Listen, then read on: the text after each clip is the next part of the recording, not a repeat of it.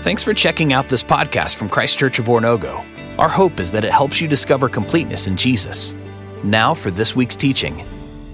Uh, good morning, everyone. Glad you are here with us uh, this morning as we study the book of Acts. Uh, you already know this because you signed up for the class. My name is Jim Dalrymple. A um, couple just small things about me so that you know uh, a little bit about my context of where I'm coming from. Uh, I was a preaching minister for 10 years up in Illinois. Uh, nine years ago, moved back to the area here, and we did kind of the family church shopping. I don't really like that phrase, but that's kind of what it is uh, church shopping thing, and uh, landed at Christ Church of Oronogo. Uh, loved it here, and our family has, uh, since the last nine years, has attended here and gotten plugged in here. Um, I've taught a number of classes. Some, some of you I recognize uh, from a number of those classes, Revelation, as well as some of the gospel content that we've walked through. And, uh, and I also teach over at Ozark Christian College. I'm one of the administrators uh, over there, and I uh, love the opportunity to kind of have my feet in both of these places and seeing how God is working. I, I love teaching these classes. Um, it's actually interesting when you have students at Ozark, they take attendance. And so students there have to show up on the morning. And it's always interesting to me, like week two, week three, to see you all come back um, because you all don't have to come back. And so um, I love the eagerness of uh, students here as we come together as a community, as a church, uh, to study the Word of God. And so one of the the questions on the side, I won't ask you in the big group. One of the questions on the side that I will ask you from time to time is this question so, why did you jump in on studying the book of Acts? Uh, what was it? Uh, and, and, maybe you know you might not have an answer to that, and that's fine. Um, but maybe it's something, a question that you have, or maybe it's something in the book of Acts that you've always been curious about, or you've always loved about the book of Acts. Uh, I love in the book of Acts the, the picture of the church, and the picture of what the church can be, should be, and yet still the brokenness of what the church is and yet, God and, and is able to use her, use us. I had a student who came up to me this week. In fact, it was in my uh, Gospels class, and she was, uh, or excuse me, Timothy Titus class. She was somewhat frustrated um, because as she looks at the church, this young uh, person who is studying to be in ministry, she was looking at the church and she was recognizing um, how imperfect the church is and how sometimes we get it wrong. Sometimes leadership or uh, sometimes individuals in the church are, are sinful, broken, uh, weak, immature. And, and she was just frustrated with that disillusionment, and, and we had this conversation. It was a very honest conversation about not only the church, but also us as individual disciples. And I said to her in, in this conversation, and I'll summarize it Aren't you glad that Jesus chooses to use broken and imperfect, not only people, individuals, but people collectively as the church? You see, as we open up today uh, the book of Acts, one of the things we're going to discover is the book of Acts is deeply connected to Jesus' ministry in the Gospels.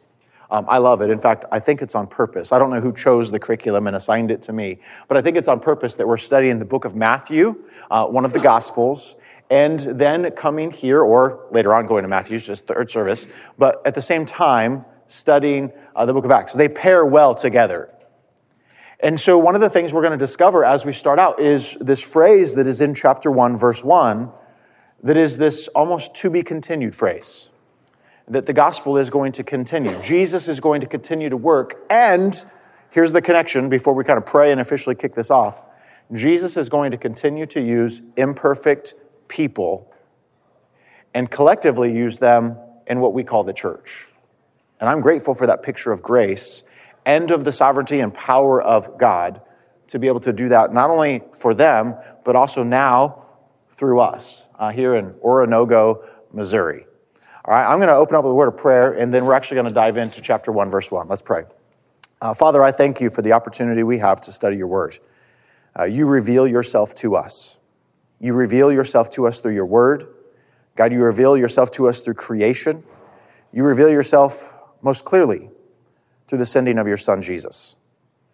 And God, as we study the book of Matthew in our main sessions, our main services, and, and God, as we come in to here and study the book of Acts, um, I pray that you will reveal not only Jesus to us, but also with clarity uh, who we are, our identity, and our mission, our responsibility as disciples of Jesus. And Father, I pray these things in Jesus' name. Amen. So I don't know. Every class has its own personality. That's one of the things I've discovered after 20 years of teaching. It's just the way that it goes. And so some of my job the first day of class is to kind of figure out the personality of the class. It's kind of like being on a first date, as awkward as that sounds for me to say out loud. It's kind of like that. So here's my, here's my opening question for conversation that I, that I actually want to lead into. I, I've planted the seed. Why did you want to study the book of Acts? I'm not going to ask you a call on name. But I'm going to let someone volunteer up that information. Why did you want to study the book of Acts? Anyone want to speak up to that? Yeah. I think for me, uh, I came out of a, a legalistic okay. group. And so what I heard through all my years there is, I think, is going to be different okay. than what I'm going to hear now. Okay. And so I just want to understand it better. To, that's, that's really helpful. You have to know this that when uh, you come to the book of Acts, some of you have some preconceived ideas of what the book of Acts is going to say uh, about the Holy Spirit, about the way the church should function, about who we are as disciples, about what the Holy Spirit can and can't do. And so some of us come with some preconceived ideas as we come to the book of Acts. Okay? What else? Why, why study the book of Acts? Why, why were you engaged in signing up? Or if you didn't sign up, you came this morning. Uh, why sign up for the book of Acts?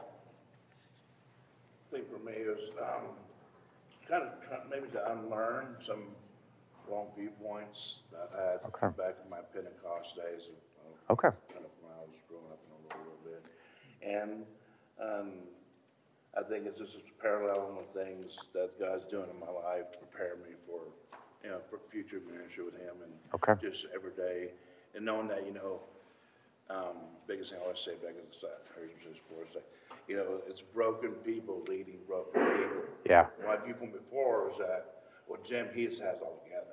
Yeah. I want to be like. Good. Well, you're just a broken dude helping Yeah. me, and I'm a broken dude. So it's that brokenness, and, and it's okay.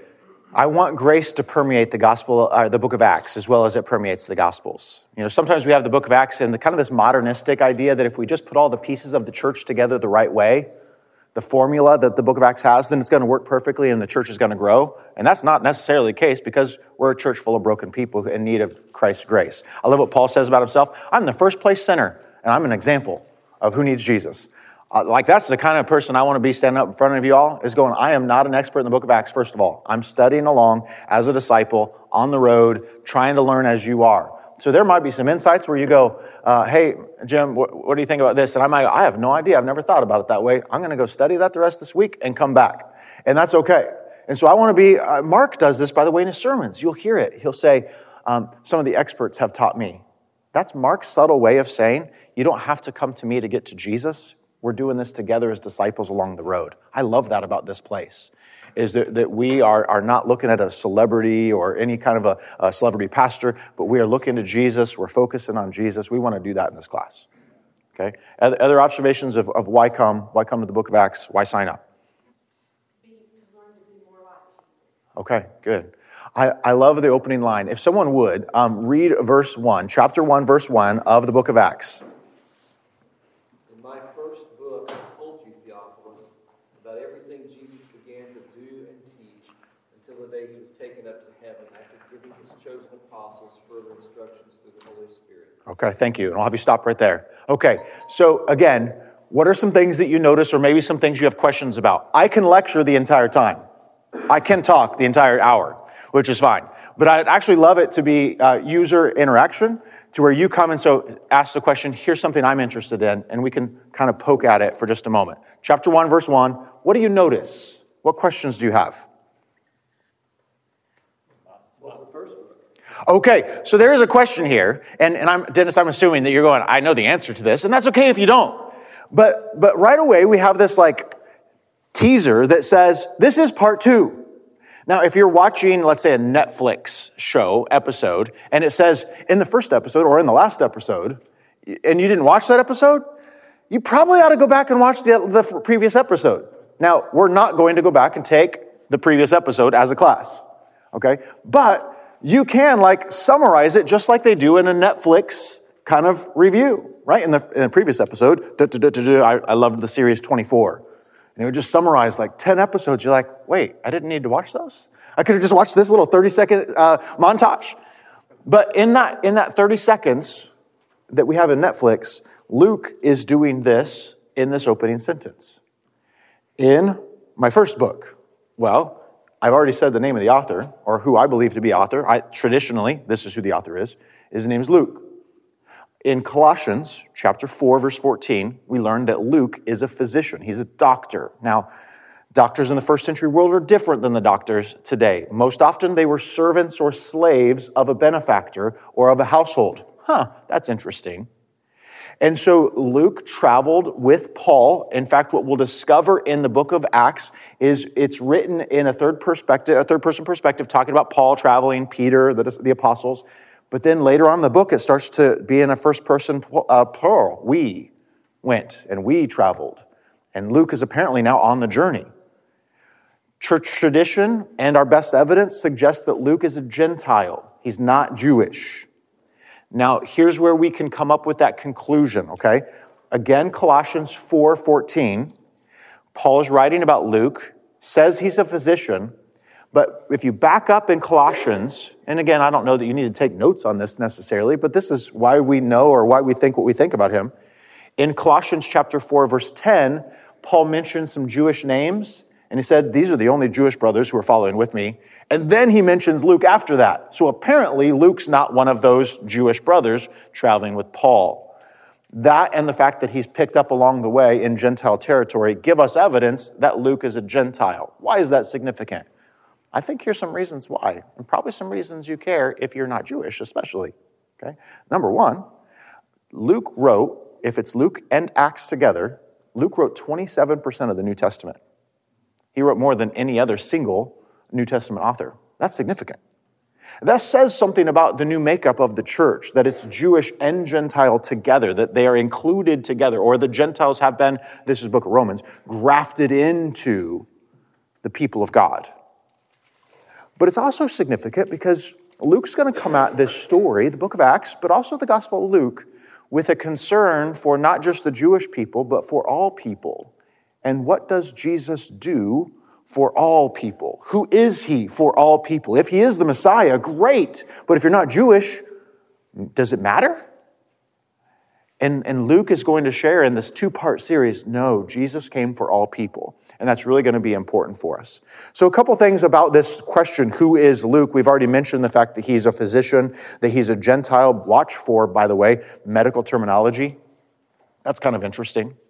Um, even in miracles, some of those things that pop up later on, Luke, by the way, has an impact on Paul when he writes 2 Timothy, 1 Timothy. And Paul talks about the healthy word of God, the healthy church, the healthy leader. And I'm like, oh, Luke's in the background of that. And, and Luke is actually there with Paul in prison while they are doing, while Paul is there awaiting his own death. And, and so Luke has this impact on Paul. Um, so, a couple things that are interesting about the book of Luke and then the book of Acts. This is the in the first episode or in the previous episode. Uh, some things about it. At the end of the book of Luke, we have this really brief picture of the ascension of Jesus. But here's what's weird it doesn't mention 40 days of Jesus talking to the, to the disciples, teaching them, and talking to them about his own resurrection and the kingdom of God, like what we find, and we'll talk about it here in Acts 1. If you went back to the previous episode, the end of the book of, of Luke, what you would discover is that all of the resurrection accounts seem to appear on Sunday, and then Jesus ascends. And it's kind of this teaser that goes, up, he's gone. And the book of Acts goes, okay, now in the previous episode, and it actually unpacks those details and fleshes them out a little bit more detailed to where now Jesus is around for 40 days. Is the number 40 important in the Bible? Yeah, it's a time of discovery of who you are, isn't it? As you journey with God the Father as He reveals Himself to you, as you walk through a time of transition from one place to another place. 40 is really, really important. So Jesus is around them for a period of 40 days. Can I, can I say a couple other things about the book of Luke that are interesting to me?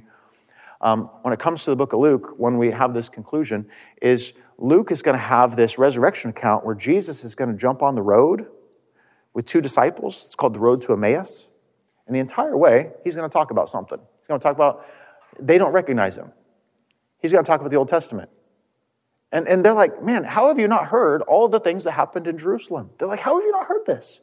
And Jesus, and Jesus there in his resurrected body is, I think, with a wink and a smile, he opens up the Old Testament to them. And eventually, as he breaks bread, you know the story perhaps. Their eyes are opened and they recognized him, and poof, he disappears. his resurrected body, is different.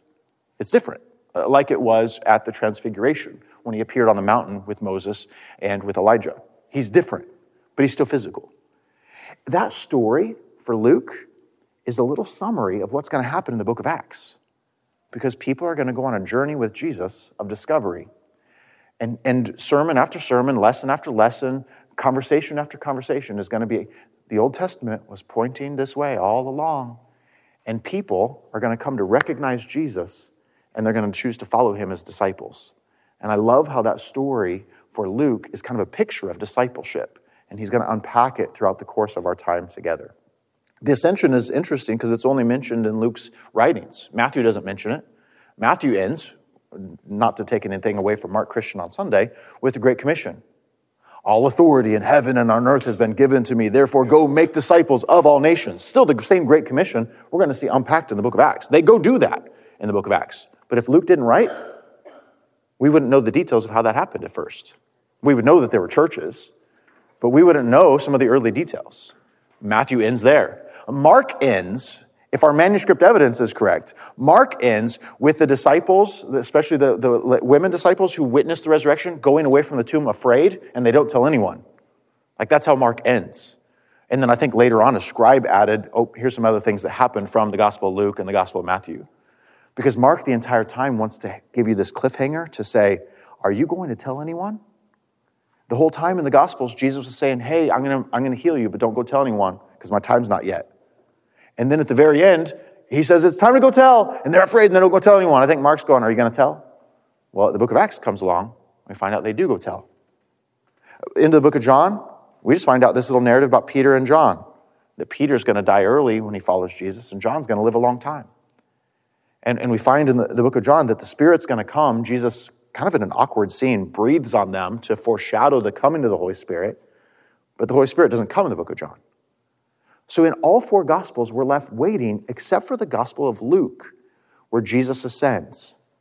And I've given you bullet points here of the, of the importance of the ascension and, and what we believe about the ascension. It, it really does summarize some things and it helps us transition from the Gospels to the book of Acts and to the church. The ascension concludes the resurrection. Why did Jesus stop appearing to the disciples? Why is he not appearing to us physically now? Well, the ascension is a transition that says, I'm going, the Holy Spirit's coming. And Jesus promised that.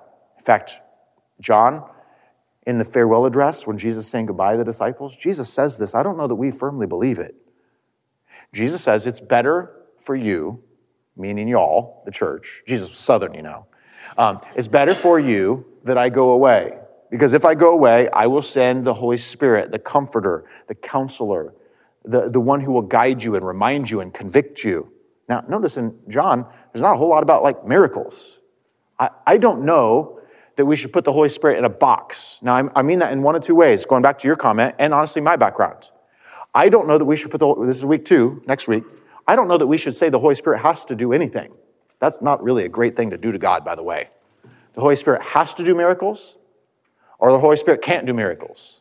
We're going to ask that question in chapter two. What's, what is our expectation of the Holy Spirit?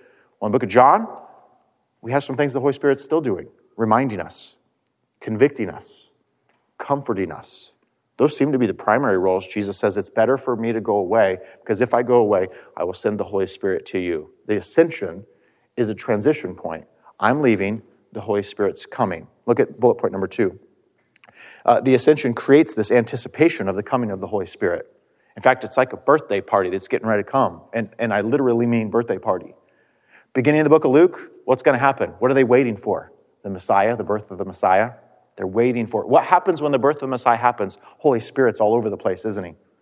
Holy Spirit's talking to Zechariah. He's, he's involved with John the Baptist and the birth of John the Baptist. The Holy Spirit's all over these birth narratives. Why? Because the Holy Spirit's always involved in new creation. Oh. Then we come to a birthday, uh, a birth party or a birthday party in the book of Acts. That's next week, the birth of the church. And guess what? The Holy Spirit's going to be all over that one as well. You're going to find these strange parallels that remind us of the phrase Jesus began to do and to teach. And this is a to be continued story. There's a reason why we've spent a lot of our time in chapter 1, verse 1. It's a lot to unpack. but you need to hear that phrase. In my former book, I taught you, O Theophilus, we'll talk about Theophilus in a minute, all that Jesus began to do and to teach. Jesus is not done, and I'm thankful for that. The Holy Spirit is still, on behalf of Jesus, making us new and using us for the ministry and the mission of Jesus. But we should also expect the opposition that Jesus faced. That's going to be the book of Acts. The mission and ministry of Jesus continues, but we're going to face some of the same opposition that Jesus is going to face. The church is going to look like Jesus. We should look like Jesus if we're disciples of him. So let me get maybe on the sense of practical, and I know I'm kind of meandering a minute.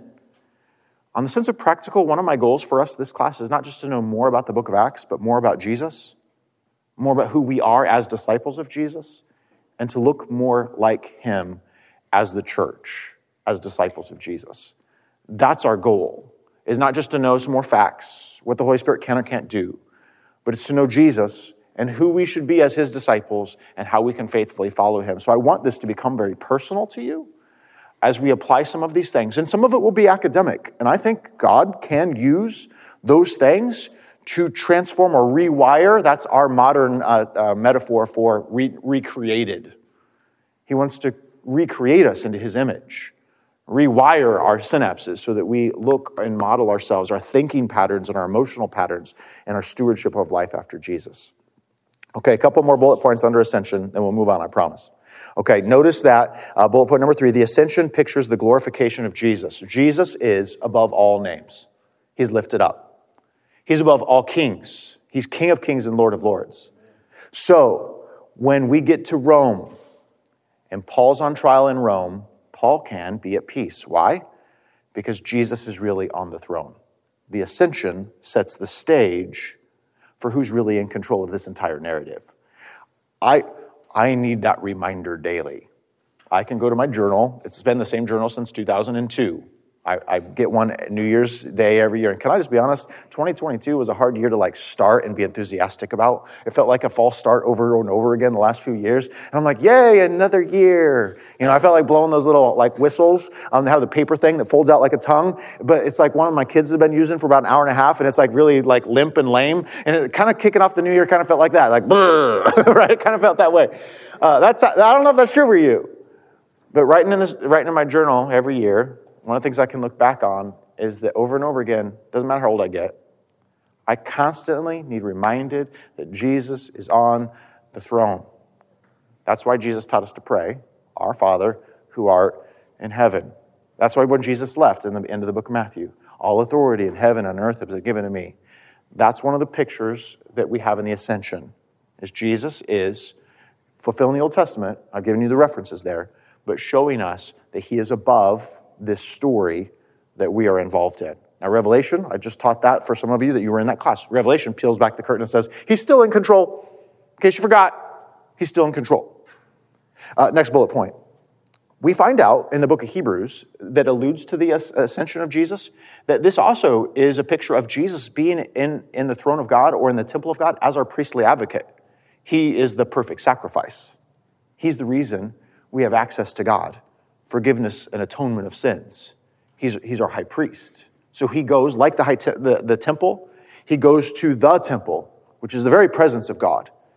And he goes as a sacrifice on our behalf, and we have open access. That's why the temple curtain is torn in two from top to bottom. That temple curtain was 60 feet tall, by the way. That's not a small thing that that temple curtain was torn, and we now have access. And God's glory comes out to us. We'll talk about that next week. A couple other things. It foreshadows the return of Jesus. Book of Acts. We need to live with the phrase, you've heard this, uh, we need to live with the phrase, perhaps today. It changes how we live as disciples. In the same way that Jesus left, the angel says, he will return. And so we need to be ready, waiting for Jesus' return, and live our lives with that kind of stewardship that the parables of Jesus remind us of is that servants who assume their master can come back at any day will work differently. I remember working at Kmart when I was in high school, and the manager would come around, and other high school students would be like, oh, manager's coming. Like, what if you actually just worked as if the manager was always there, right? Imagine that. Uh, what if we were to do that as disciples? And then last thing, the Ascension enacts um, the passing of responsibility to us as the church. This is the departure of Moses to Joshua. Be strong and courageous because God is with you. This is Elijah passing the mantle, the cloak, on to Elisha. This is Jesus sending his spirit, saying, It's better for me to go away because I'm putting, I'm sending my spirit to dwell in y'all. And we are then given a grace responsibility. It's a gracious thing to be called into stewardship and to mission in God's kingdom. Sometimes we feel like it's just a burden. Oh, God just wants us to do his work. Uh, God doesn't need me. I'll promise you that. Okay. Um, there are times that I wonder if some other people who uh, need me need me. Um, but the reality is, is that God could do this on His own. It is a gracious thing that He has invited us into what He's doing in the world, and He allows us in our brokenness, and in our, in our weakness, and sometimes in what feels like our insignificance, um, to be active in the world. So one of our questions is this: is how does the ascension shape our faith? Um, this may be a reflection question for you. Uh, right away, we have this uh, fact that Jesus has ascended to the throne. And I've given you some bullet points. Maybe there's been some that have hit you of like, oh, that's something I need to reflect on this week. And, and so, my challenge to you in this class would be to take a couple application points, uh, maybe write them down. Um, right now, my application points I'm putting in this little space right here in my phone between my apps at the top and my apps at the bottom. And it's just this like meditation verse, this thing that I need to hold on to and remember every week because I look at my phone a lot. And I just need to hold on to some points of application. Maybe there's something you need to remember. Our Father who art in heaven. And that little phrase. Jesus is on the throne. Jesus is coming back. Uh, Jesus is watching over. Um, but I love that about the beginning of the book of Acts. So we discover this phrase that's right under the black line that says the prologues of Luke and Acts. We discovered this is a two part series. But we discover that the disciples and the church in Acts are a reflection of Jesus and they are an extension of his ministry and mission. Therefore, they also experience his opposition. Acts is a two part journey. There's going to be a number of reflections we're going to talk about in just a moment, but here's what I'd like you to do. Um, I'd like you at your table to read through these two blocks. They're both called prologues. It's just the introduction to the Gospel of Luke and the Gospel of Acts. I'd like you to ask this question, okay? This question. Um, what do I find interesting? Okay, what do I find interesting? And maybe what do I find the same? So I, am not looking for like five answers and you're smart, you got them all right, ding, ding, you passed the test. I, am just asking you as, as adults who are studying as disciples, what do you notice? What do you find interesting at your table? I'll give you a couple minutes to read through both of those, discuss them briefly at your table, and then we'll kind of bring it together.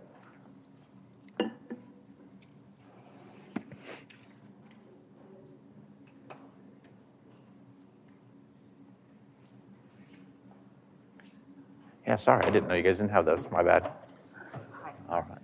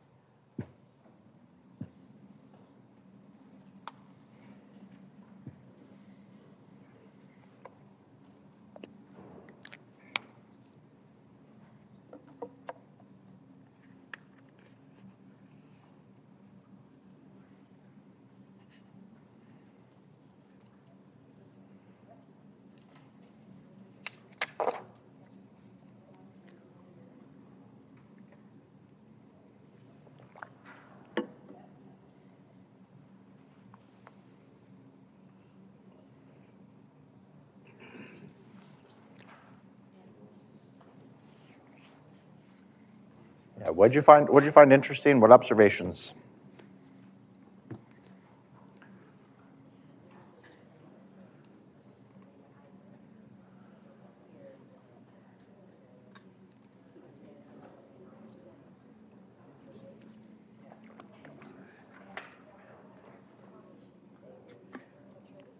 never know how the whole table discussion thing's going to go. It's always an experiment. You just like throw it out there. You go, I don't know. We'll see.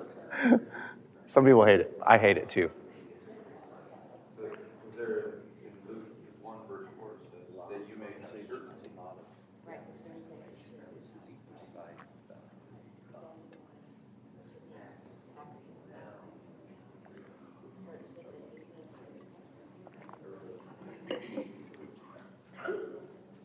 I think that it shares with people, it's, um, you know, the right order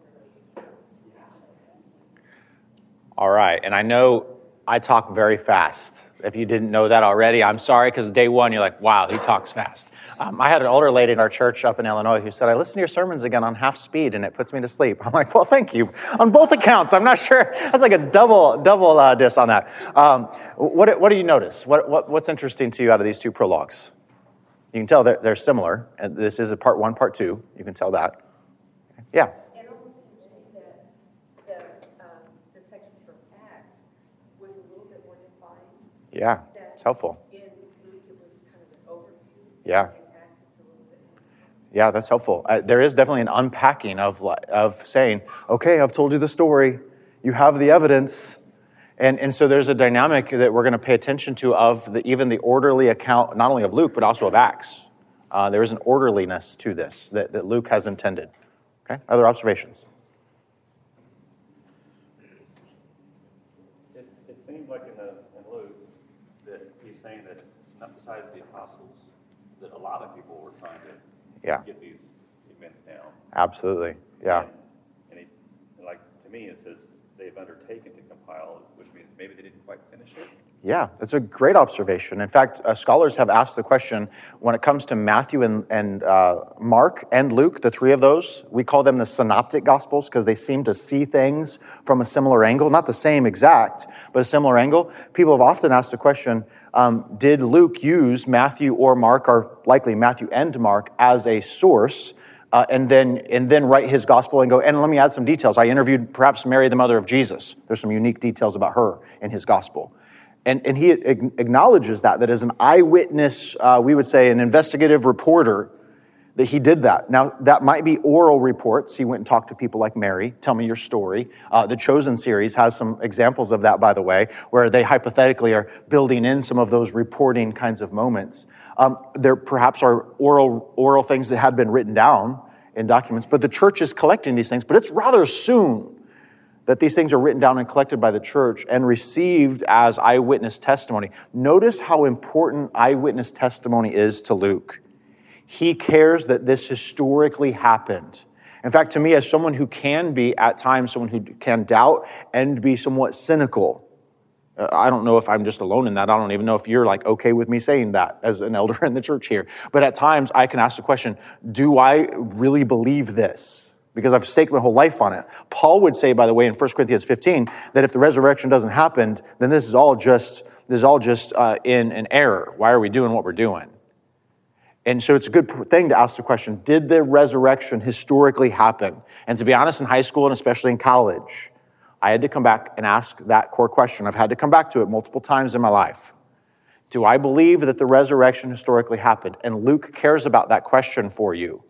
And he cared to have eyewitness testimony. And he's not the only one.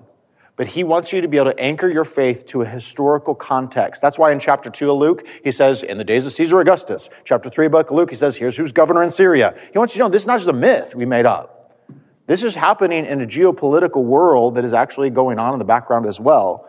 And Jesus is coming here. And, and I'll be honest, for me, it is the resurrection of Jesus that I come to every now and again. I stake that stake in the ground, and my faith gets anchored to it and wrapped around that faith. And that's what's happening in the book of Acts as well, is the resurrection changes everything. And, and so it's really important for us. I agree with you. It's really important for us to recognize Luke cared about eyewitness testimony. Now, when he says orderly account, this is on the next page. When he says orderly account, it's a bullet point, second bullet point on the next page. We'll ask about Theophilus in a second. I want you to understand that when Luke says orderly account, he doesn't necessarily mean what we mean in kind of the modern West.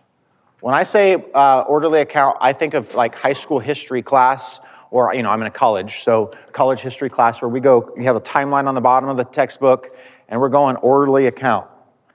In ancient Roman biographies, which is the style that Luke is writing in, uh, orderly accounts included chronology, but it was a loose chronology. And what you could weave in is thematic content into that loose chronology, as well as geographic content into that loose geography. And that would all be considered historical uh, by their context. And we would consider it historical as well. We just have to understand the genre. This is why Luke is the only one to tell the story of Jesus being 12 years old at the temple. Because ancient Roman biographies always, most often, let me not overspeak, most often spoke of a childhood narrative of a king or of a general and says, as the boy was like this, so the man is also. As Jesus is in the temple teaching, and the, the, the Jewish people are curious about him, he teaches as one with authority. So he also grows up in his 30s and he is found in the temple. And, and Luke takes that story and he's casting this, this story for you to say, this is historical, this is Jesus. It's an orderly account. It's Jesus moving geographically, and it's a loose chronology. And here's some thematic connections. Parables are all lumped together in Luke. And he lumps some of those themes together. So when we look at orderly account, I want you to understand it how Luke understood it. And so we can understand him on his terms, not our terms. Uh, that's helpful in the book of Acts because we have this, this background of history. One of them is this name Theophilus. Um, this name Theophilus um, is an interesting name. We don't know who he is. Can I just give you, out of curiosity's sake, some possibilities? His name means Theo, as in theology, as in the name of God, as in God. Okay, so God. And then Phyllis, um, we get like Philadelphia, the city of brotherly love. Okay, this is the word for love, or one of the words for love. So he is a lover of God. Question Is that really his name? Or is this Luke saying uh, to the church, hey, for all of you who are lovers of God, here's some stories for you. Here's some accounts of Jesus for you? Maybe. Most scholars tend to lean toward, and the answer I have is I really don't know. Most scholars tend to lean toward that Theophilus is a name of an individual and that he was a benefactor who is financially underwriting uh, Luke's writing of these two. Uh, this would be financially significant to write these two and have them copied and disseminated. That he's a benefactor. And Luke, in the same form of ancient Roman biography, is mentioning or giving him credit. We do the same thing in our books, giving him credit at the beginning of his book. And so that's a possibility here as well. Um, the the um, phrase that is associated with Theophilus, uh, Theophilus um, is likely that he's of a uh, equestrian order in the Roman, so he's of upper class, middle upper class, uh, able to financially um, support this book. I don't know, you know, how significant that's going to be on the rest of your discipleship journey. So I want to use this as an example. Sometimes we get caught up in things that may not be all that significant when it comes to our discipleship of following Jesus. And we're just curious and we like to spout off to other people things that we know. Let's not do that. Can I just say that? Like, if, if it doesn't help you become a better disciple of Jesus, say, I don't know. But here's maybe what it is, and let's move on. So let's move on. Okay, There's a couple other things that are interesting. Um, I love, I, we've already said this, chapter 1, verse 1. In my former book, I told you all that Jesus began to do and to teach. This next set of bullet points are examples of things that Jesus will continue to do in the church. Does that, make sense what I'm doing in this set of bullet points? Okay, so if you want to see Jesus at work in your life today, these are some things that we see Jesus doing in the life of the church. First of all, we've already mentioned the anticipation and birth narrative. I'm not sure why that column got off, by the way, but sorry about that. Um, so we have this birth narrative, part two, in the church. We've mentioned that. Um, you'll notice that it's going to take place with the Holy Spirit in the temple. There's going to be people who are praying. So I want to circle that maybe. Prayer was significant in Jesus' ministry, was it not? What did Jesus do at times when things got kind of crazy? He retreated and went to a mountainside and he prayed. If Jesus needed to kind of escape the chaos at times and pray, maybe we should too.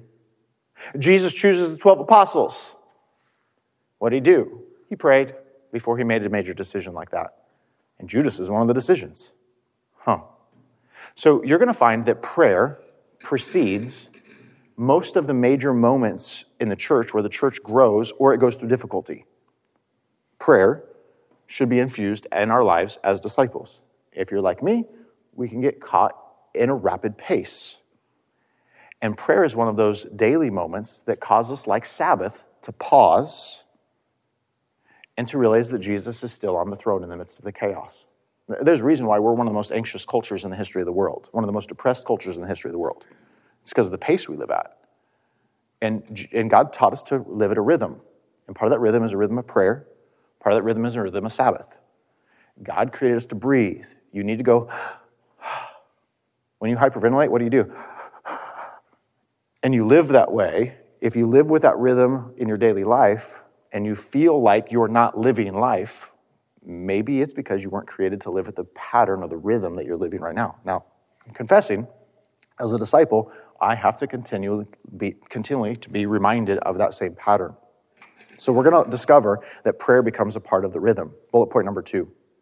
Over and over again, the disciples are going to say this phrase in the name of Jesus, in the name of Jesus, in the name of Jesus.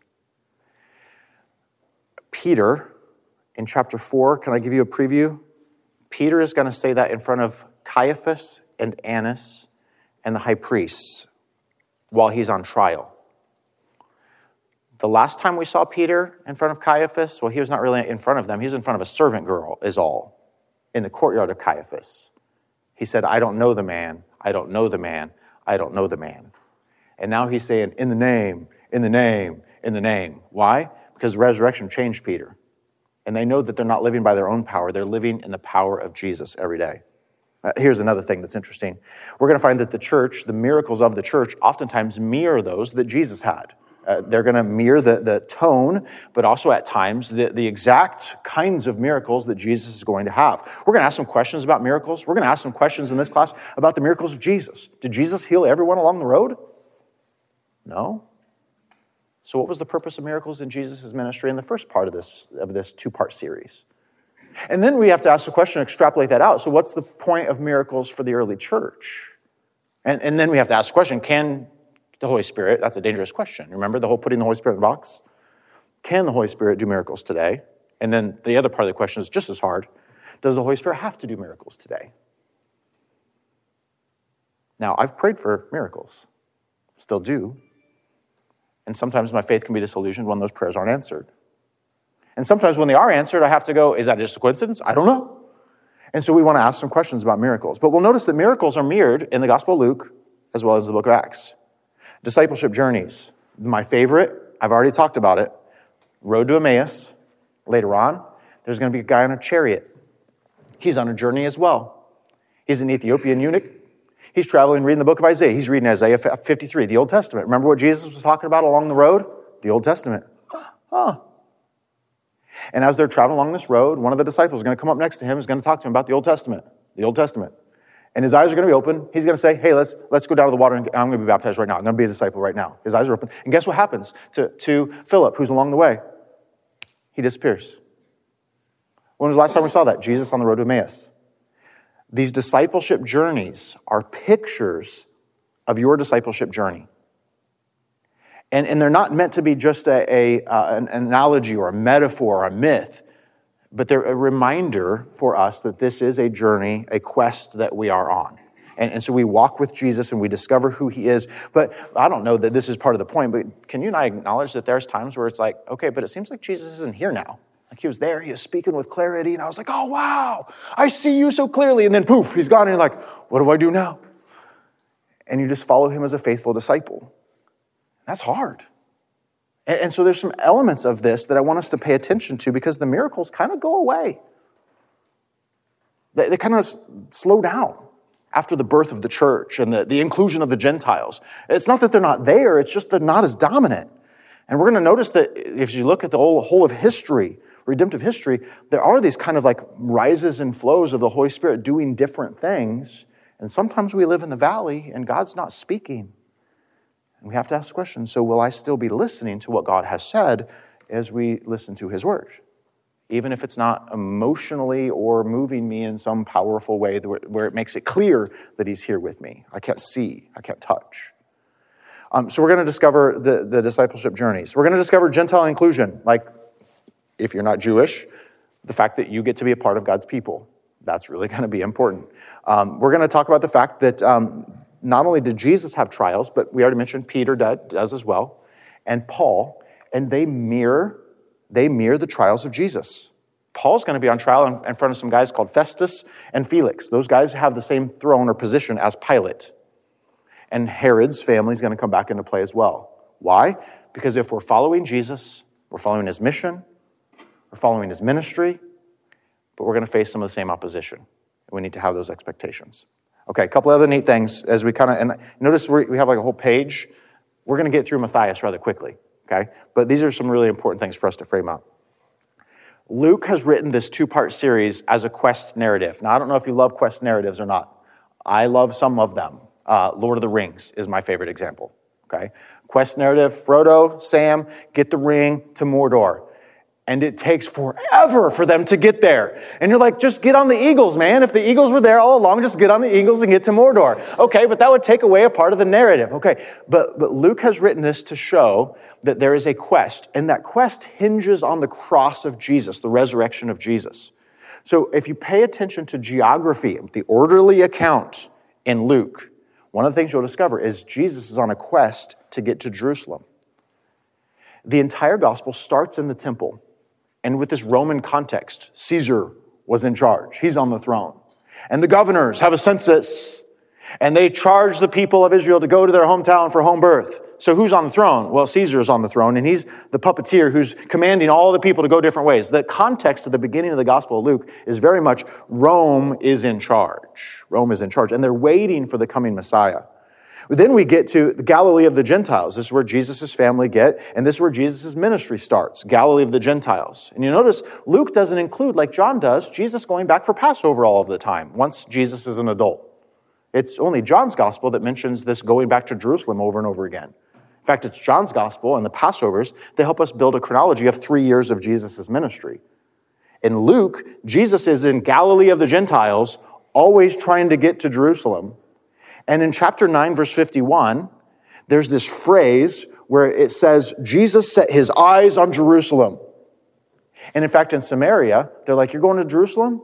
Well, we're going to reject you. And that's when James and John go, Let's call down fire from heaven on these guys, right? And, and so, sons of thunder, there you go. Um, but there's a dynamic in Luke that's very unique to him.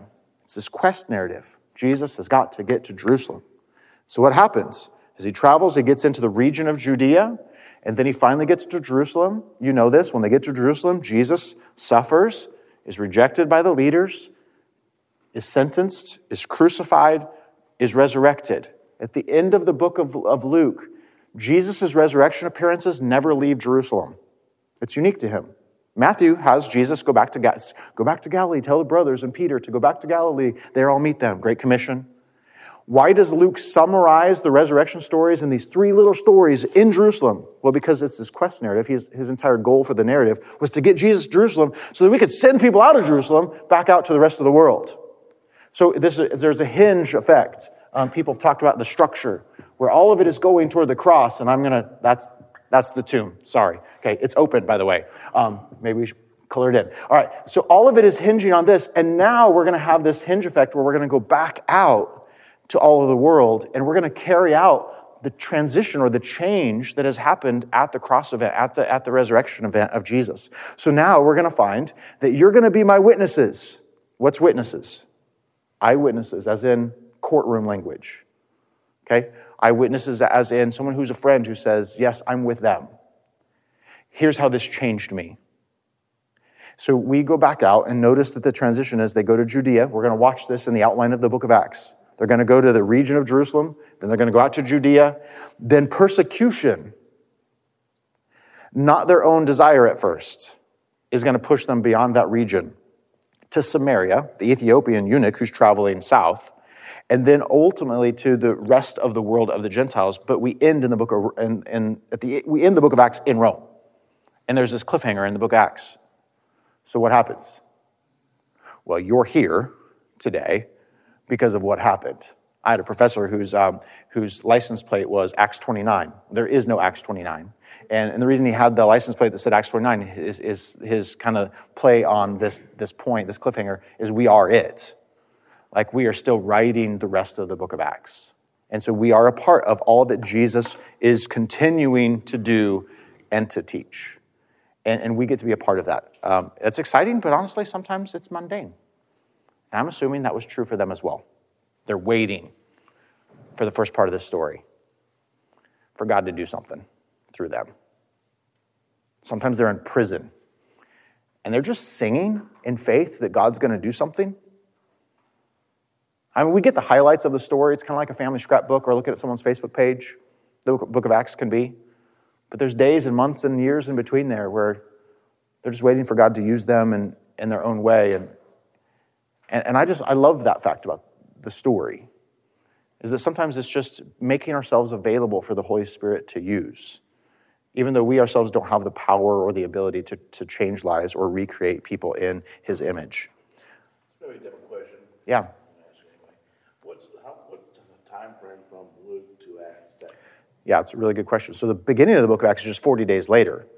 Um, so ju- we're right on the heels of it. uh, we're- how- when- what's, what's the ascension time from Luke to Acts? That time that people start waiting?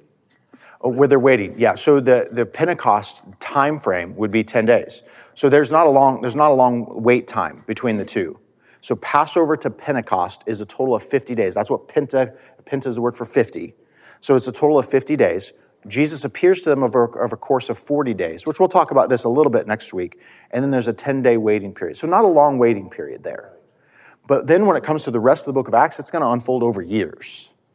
And so we're going to have uh, kind of a little short window, of period of time at the beginning of the book, and then things are going to expand out. And we're just going to get these little mountaintops where Paul's traveling. But like it doesn't sit, sit there and spend three chapters on the fact that Paul was on a ship for three months. And it could. I mean, some of you have read books like that, by the way. And here's what I ate on the ship for three months. But the book, book of Acts is going to move on rather quickly. And, and so I just want to I want to acknowledge this in my own faith life. Sometimes I find myself in the mundane, and I'm going, God, when are you going to do something? And, and I want you to see that the disciples here have some of those same experiences where they are in faith, trusting that God can use even them. I love the phrase where it says that, you know, Peter's on trial with John, and the Jewish leaders, Caiaphas, uh, they looked at Peter John, they recognized they were unschooled, ordinary men. Love that phrase. But they also acknowledged that these men had been with Jesus. Uh, may that be said of you. That even though you're just an ordinary person, now I, I'm not trying to talk you down, I'm just recognizing you're probably thinking the same thing about yourself that I think about myself. Unschooled, ordinary. Um, I am like my name, Jim, about as boring as it gets, right? And, and yet at the same time, God can use us when we spend time with Jesus. Now, these disciples do not know it all. Uh, as a kid in flannel graph church, that, that dates me. Uh, I was last generation with flannel graph, I think, in Sunday school. Okay, um, I always like viewed Peter and Paul and these figures as superheroes, heroes, kind of a flat character. They had doubts, they had fears, uncertainties, and weaknesses. Uh, they all admit that, by the way.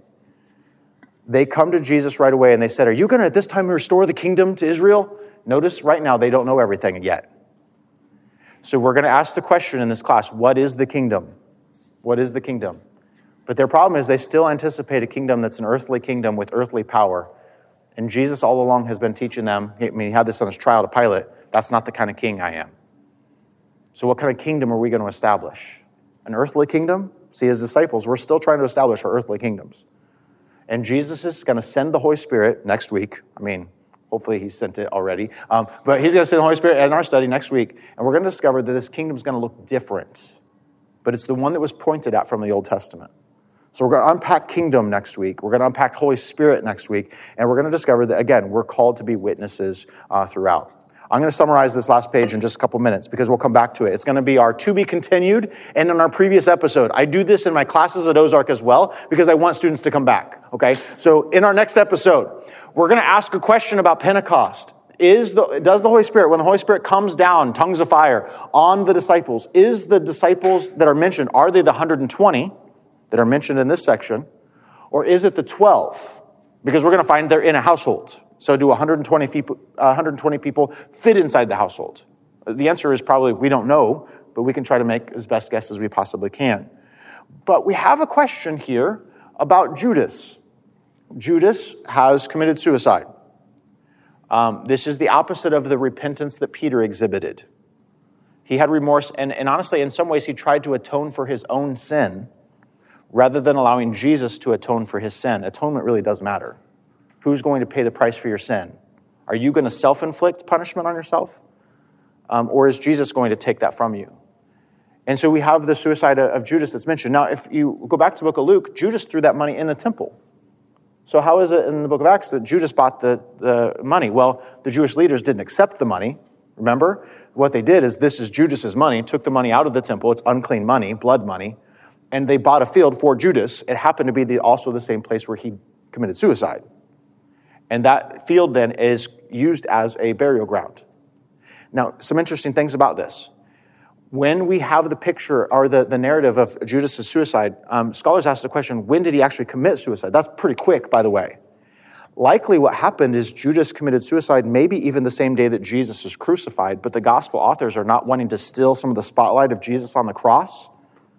If this is the case, you have Judas committing suicide at the same time as Jesus on the cross, him trying to self atone for his own sin, and Jesus saying, I'm here to atone for your sin. Um, that's a pretty stark picture. Um, but what we have is, is in book of Acts, the summary that says um, Judas was hung there, and then he was actually not taken down like Jesus was, but he was exposed. And what happens to a body, not to get gross, when it's exposed is it bloats. Apparently, it falls and it, it explodes there. And it's this, it's this symbol of the shame of that act of rejecting the Messiah. And we have two Psalms that are quoted here. Now, it would be worthwhile at some point this week um, to go back and read these two Psalms. These Psalms are of David, and he's crying out to God because people around him who are his advisors and his own son have betrayed him. Does that sound like a story that Jesus knows the sound to? Yeah and David feels betrayed by friends. And so he cries these things out and he cries out for justice. That's why we have this echo effect that is here Jesus, David's uh, promised Messiah that's coming to now reign on the throne forever. That's why we have these two quotes of these two songs is their songs of betrayal. And that leads us really to the last part of this, um, to where we find again um, that they bring on someone who was an eyewitness. Why 12? Well, because there are 12 tribes of Israel. And you're going, well, I don't know why that matters. Here's why it matters because they're restoring the kingdom of Israel. There's 12 tribes. They're going out and they are not starting something new in the church. I want you to hear this. The church is not a replacement of Israel, it is an extension and an expansion of Israel.